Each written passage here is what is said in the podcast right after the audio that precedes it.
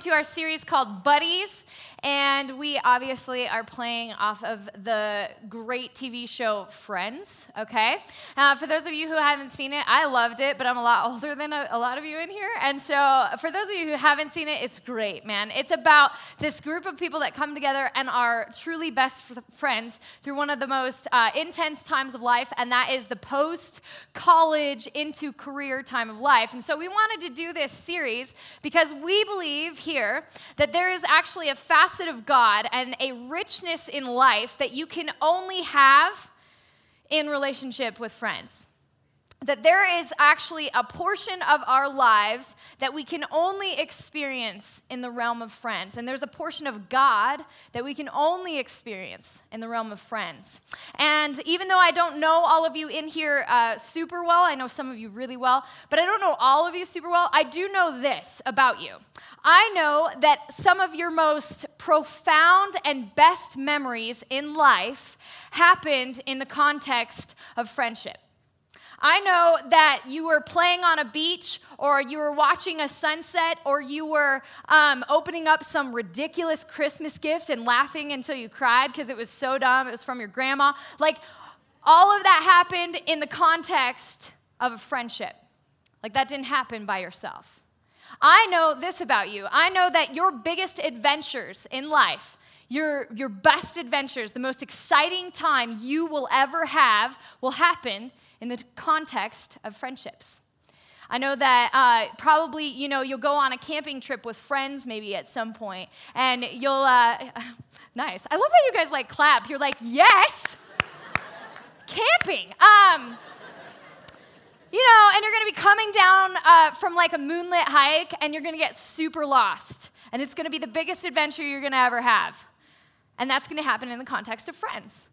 I know that uh, you're going to have a moment maybe where you go overseas or where you, um, you know, hand out flyers for an event, and you're going to do that in the context of friendship. And no one ever says, okay, no one ever says this about the most exciting time of their life. They never say, Jess, I just had the best night of my life. Me, my smartphone, 43 likes on my profile pic and 82 YouTubes. It was incredible, Jess. You know, like nobody ever says that. And yet, and yet, a lot of us in here will live our lives and will mistaken our friendships for that. And so tonight is about um, not just how friends add to our lives, not just how we can experience so much more in life with friends, but tonight is about this. And I titled it this um, Make Friends Like Your Life Depends on It. Make friends like your life depends on it. And so, before uh, we get into tonight, how about we bow our heads and we pray and we ask Jesus to be here in an awesome way? Um, Jesus, thank you for your character, for your personality. Thank you that you gave us a picture of friendship um, in you and in your friends. I love how um, human you were, God, that you came, that you wanted to befriend us, that it says that we are now your friends, we are friends of God.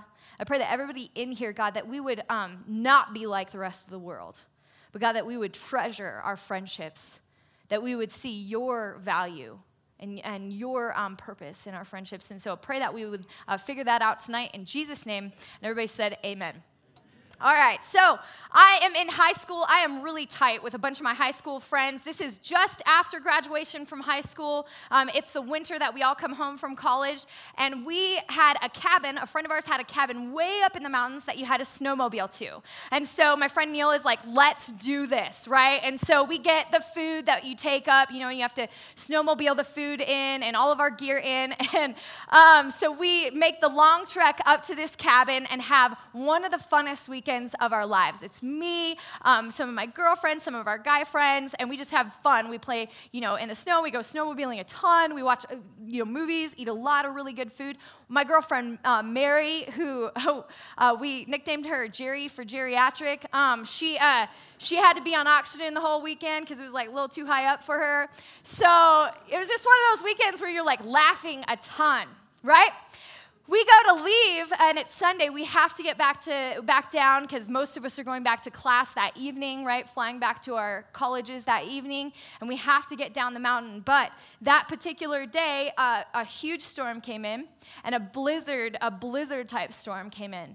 And the only way down the mountain the only way to a town the only way to our cars was to snowmobile, snowmobile down and I'll never forget um, kind of having this moment where we're all just taking hours and hours and it's really cold and it's so, when the blizzard's so intense that it actually seems like it's night and it's not.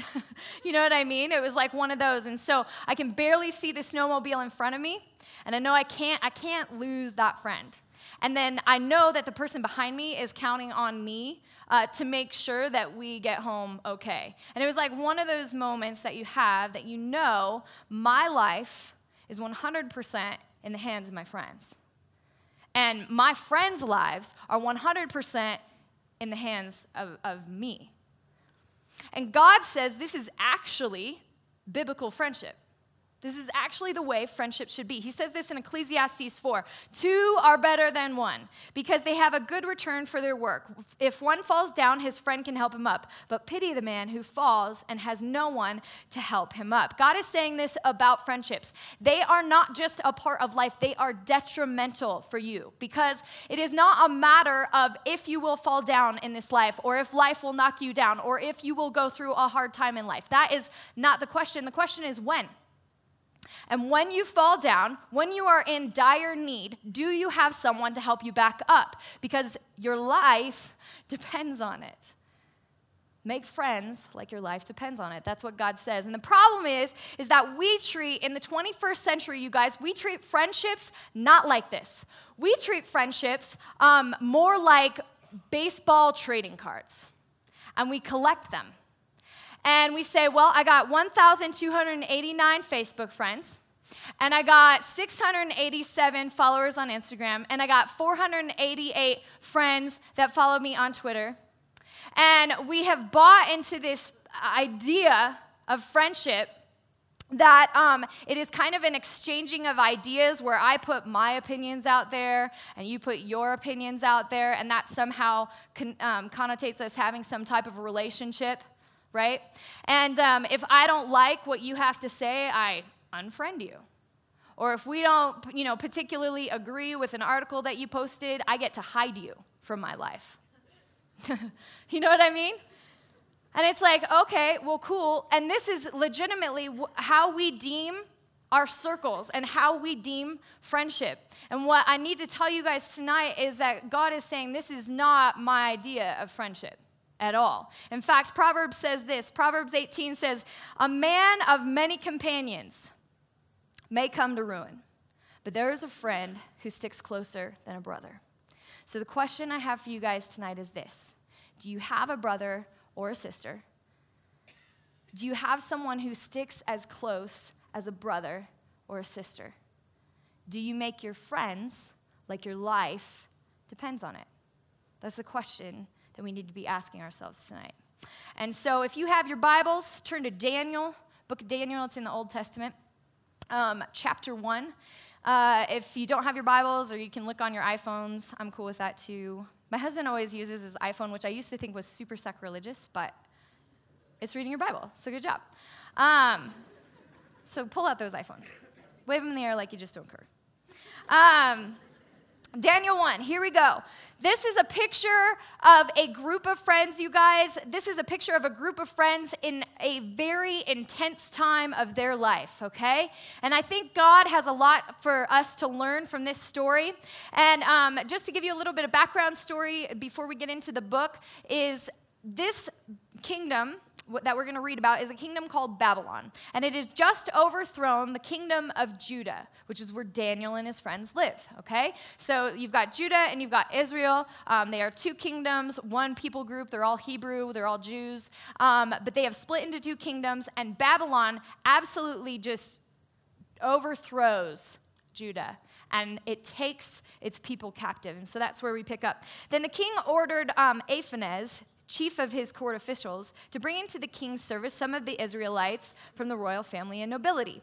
Young men without any physical defect, handsome, showing aptitude for every kind of learning, well informed, quick to understand, and qualified to serve in the king's palace. So, Babylon at this time was the most wealthy and the most powerful empire in the world, okay? And it wasn't just an empire, it wasn't just a culture um, that was strong, okay, but it was also this very seductive culture, much like America today. It was wealthy, it was popular. Everybody there dressed really well. Everybody was into the arts. Everybody had loads and loads of entertainment at their fingertips, okay? This is Babylon that I'm describing. It sounds familiar, I know. Um, um, they worshiped a number of gods, so many gods that sometimes people would be like, I don't actually know what Babylon believed, okay? Because there was just so many possibilities for belief. And um, they would assimilate people into their culture. Their goal wasn't just to overthrow a group of people, they wanted those people to assimilate into their culture and to become Babylonians. And so, what they do is they get the best of the best of the best of the best of the young people. That's what they do. And um, that's where Daniel and his friends get picked up. And it says this in Daniel 1 6 Among those who were chosen were from Judah Daniel, Hananiah, Mishael, and Azariah. Okay. So the world is after these guys for their loyalty. The world is after these guys to win their loyalty. Okay? And believe it or not, Satan hasn't really changed his tactics in the last thousand, you know, couple of thousands of years. This is exactly the way that he wants to come after you. He wants you to buy into and to give loyalty to your culture above you giving loyalty to Christ. And in Babylon, they would do this because they would give them lots of things, right? They would say, okay, you know, Daniel and all your friends, here's some um, nice clothes, and here's some nice food, and here's the latest technology, and here's some awesome education, and here's all of these things that will make you feel important and make you feel like um, this culture is all you're ever gonna need, right? And um, the same is for us today, you guys, in our culture today. We live in a culture that is um, battling for your loyalty. And it's saying things like this to us like, it really, really matters a lot what your outward image is. And it really matters a lot how much money you make.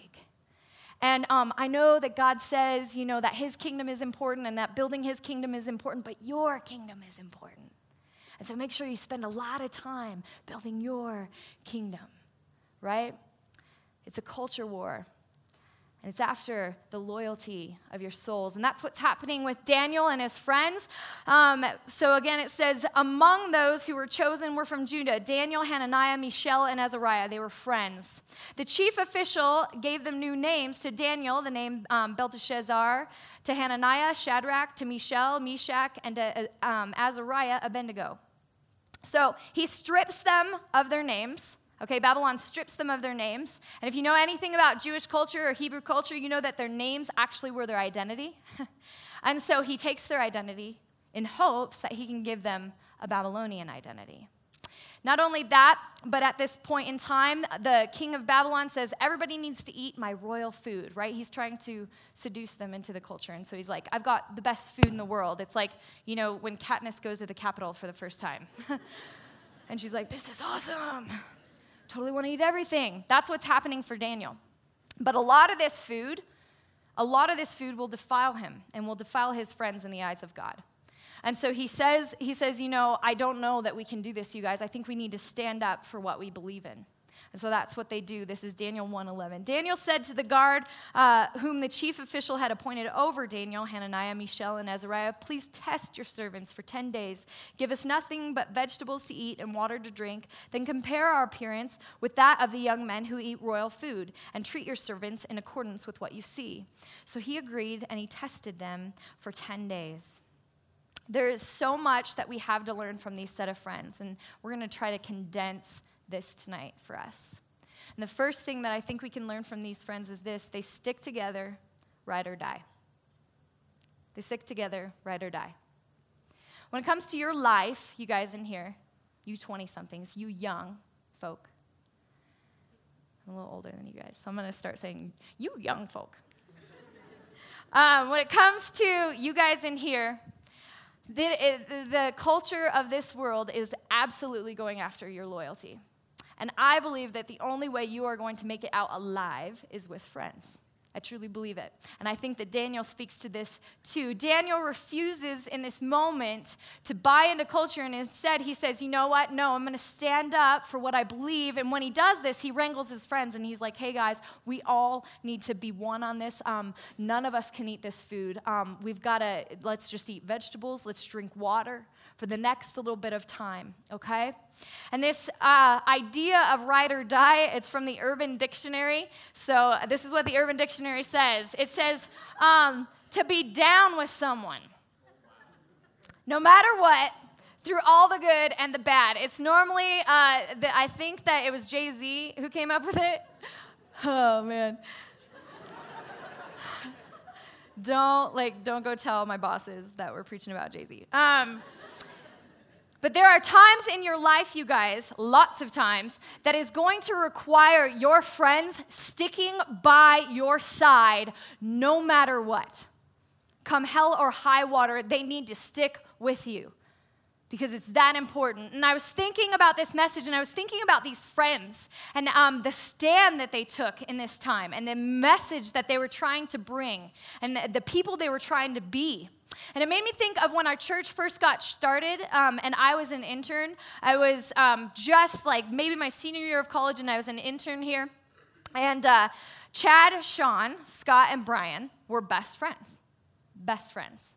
And they started this church together. And I remember in the beginning, it's a thriving church now. There's um, lots of life here, there's lots of people here, and God's doing so much here. But when it first got started, it was very small and it was faced with financial, financial troubles, and it was faced with stresses that um, I could only imagine, and criticisms from the outside, like, well, really, you want to be a church that um, goes after the lost, but you also want to be a church that's a home for, you know, saved people. Like, can you even do that? We don't think you can. Like, and the guys, I remembered watching them as an intern, and I could just tell they were under an immense amount of stress. And we would have meetings, and we would sit down, and we would have these meetings, and sometimes the pressure of a decision or of, you know, um, trying to make a decision financially was so much that the guys would just be like, time out. And they would walk over, and there was a basketball hoop in our office, and they'd play like four rounds of pig. And initially, I kind of was like, we've got so much important stuff to do. Like, why are we doing this? Like, why are we, you know, and we would get this golden pig and we all wrote our names on it and then we kept, you know, we kept track of who won the most. And um, Sean is extremely competitive and he was the winner. And, um, and I remember thinking, like, why do we do this? Like, why is this the, the tactic that we are doing right now? And I came to realize in that internship that these friends were friends no matter what. And if the church was going to go down, they were going down together. And I remember thinking that. I remembered watching that, ride or die. Like, if this thing succeeds, awesome. If it's going down, we're going down with the boat, we're sinking with it. And I think for a lot of us in here, this needs to be something that we begin to look for in our friendships because this is a biblical way of friendship. You look at maybe Ruth and Naomi, and Ruth looks at Naomi and she says, Your people are going to be my people. Your land is going to be my land. Where you go, I will go. And she says, And if something terrible befalls you, let it befall me. Ride or die. You look at Jonathan and David and the kind of scenarios that David got into, and Jonathan was like, I'm going with you, bro. We're probably gonna die. Let's do it. You look at people like Paul and Barnabas, who were best friends and who got caught in extremely intense circumstances, or Peter and John. You know, you look at these people, and these were friends that stuck together no matter what. And I think for a lot of us in here, we have the type of friendships. Some of our friends are the type of friends that are um, going to ride with us until things get a little bit sketchy or until our life doesn't look as pretty as it should look, right? Until we're not winning in life. And then they're like, okay, mm, like, you know, I've got 100 and, you know, some odd Twitter followers, so I'm out. some of you in here on the opposite side of that are, are, um, these types of friends. And you need to ask yourself tonight do I offer the type of friendship that is like, I'm sticking with you kind of friendship? Or do you only offer a type of friendship that is convenient for you? Do you only offer the type of friendship? And I've asked, had to ask myself this recently, and even as I was writing this week. Do you only offer the type of friendship um, that, you know, if it doesn't mess with your schedule or it doesn't require too much of you or, you know, you don't even know about bearing another person's burdens? Like, you're fine telling people your issues, but gosh, you don't want to hear about anybody else's. Like, if you're that type of friend, God wants you to know tonight that you can change and that He wants you to be the type of friend that is ride or die. Because that's the kind of relationship that God can work in. Friends stick together. Number two, they share their vulnerabilities. Um, Doug talked about this last week, but I don't think it can be stated enough that sharing your vulnerabil- vulnerabilities is just a type of friendship and a part of friendship that's so important. The story in Daniel goes on, and Daniel and his friends together, they don't eat the king's food. And it ends up boding well for them because they actually look healthier than everybody else. eat vegetables. That's the moral of the story.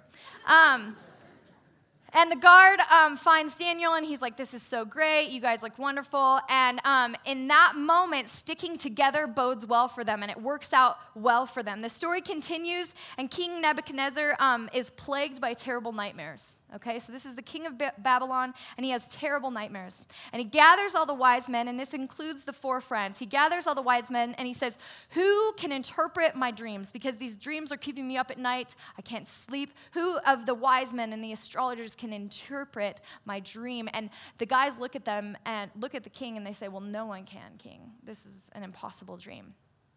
The king's furious, okay? And he says, Fine, I'm killing everyone. This is true. Read your Bibles, it's awesome. This is better than anything you will ever read.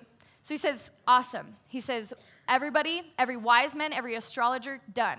And so the guard goes out to go and off everyone, and this is where we find Daniel. When Arioch, the commander of the king's guard, had gone out to put to death the wise men of Babylon, Daniel spoke to him with wisdom and with tact. And he asked the king's officer, Why did the king issue such a harsh decree? Arioch explained the matter to Daniel. At this, Daniel went to the king and asked for time so that he might interpret the dream.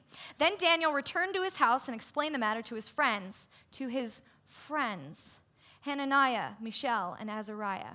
And he urged them to plead for the mercy from God of heaven concerning this mystery, so that he and his friends might not be uh, executed with the rest of the wise men of Babylon. And during the night, the mysteries were revealed to Daniel in a vision. And then Daniel praised the God of heaven. You need to picture this. Daniel goes to the king and he says, Don't kill us yet. I think I can interpret the dream.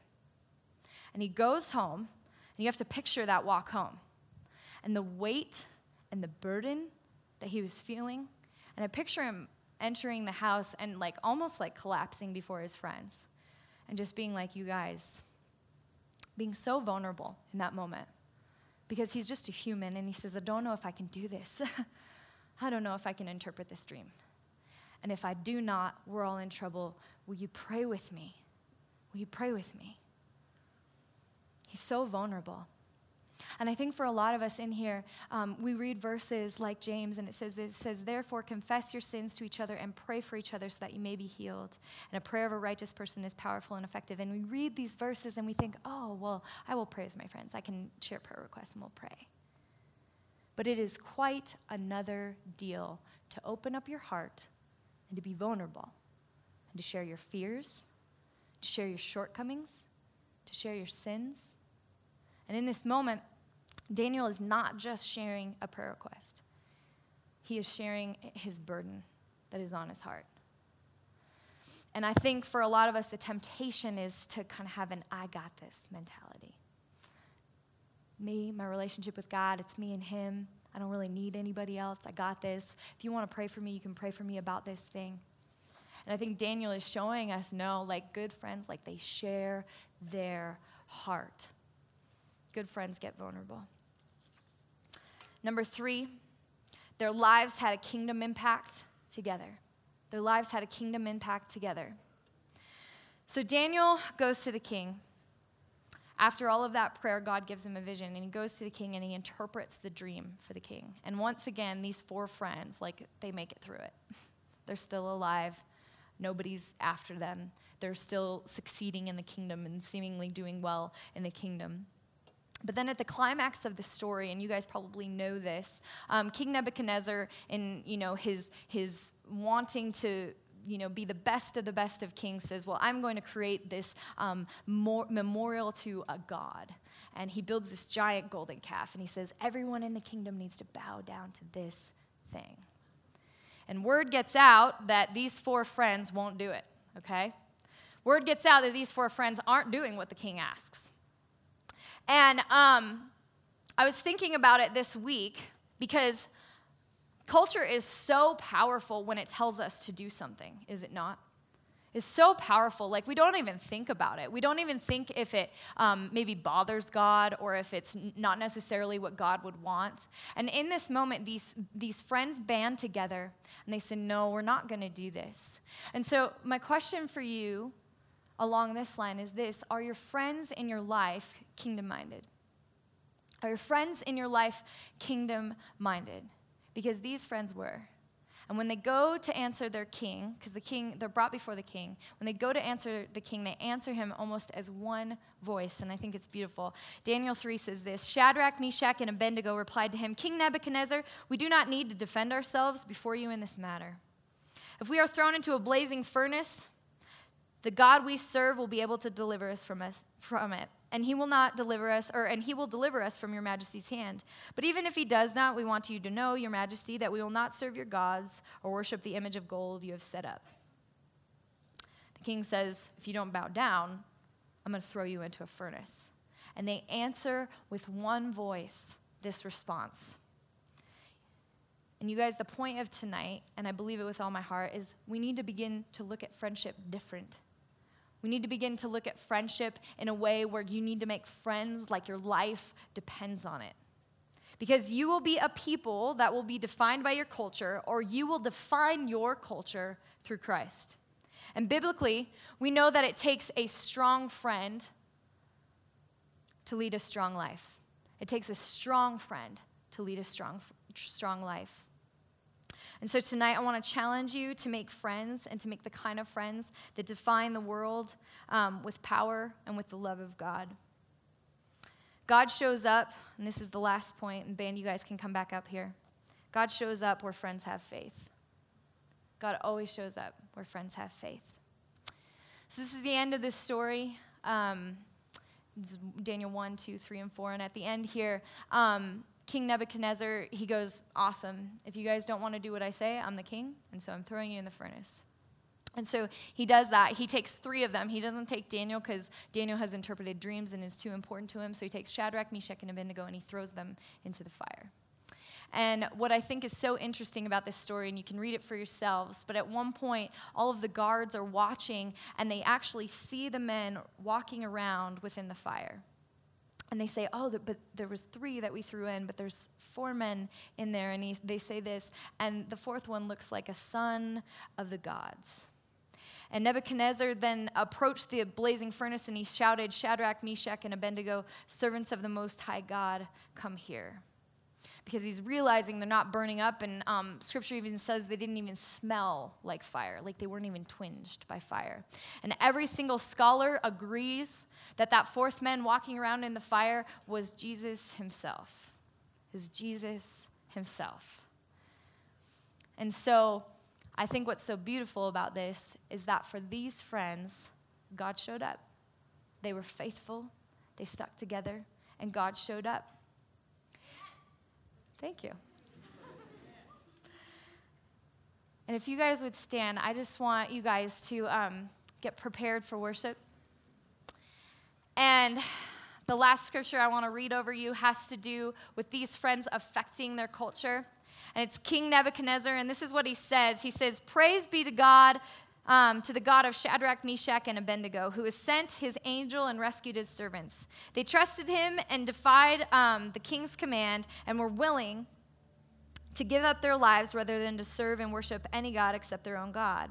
Therefore, I decree that the people of the nation or the language um, to say that they say anything against the God of Shadrach, Meshach, and Abednego will be cut into pieces, and their house will be turned into a pile of rubble. And then I love this. He says, For no God can save this way. No God can save this way. Then the king promoted Shadrach, Meshach, and Abednego in the province of Babylon. This story is awesome because it's four friends that stick together, ride or die. that are faithful, that are kingdom minded, that only focus on what God has and don't care what culture says. And instead of being absolutely railroaded by Babylon, they change the king of Babylon. It's a beautiful story. And I think tonight, what I would like for you guys is to begin to look at friendship this way that no, you know, I'm not settling for 180 characters as friendship. No, I'm not settling for like a high five. Yep, I'm doing just fine. No, I want the kind of vulnerable, life changing, beautiful friendship that Scripture talks about. I want a friend that's closer than a brother. And tonight we're going to um, have a chance to get into groups, but I would love for you for the next couple of um, moments in worship to just ask God, you know, hey, where can I be more of a friend that you are wanting, Lord? And where um, do I need to be looking for these kind of friends, God? All right, you guys, let me pray for you and we'll worship. God, thank you for tonight. Thank you for this room. And thank you, Jesus, that you have always shown us the way of worship. And I pray that tonight um, new friendships would be forged and that you would begin to solidify uh, the type of community that you want us to have, God. And we pray this in Jesus' name.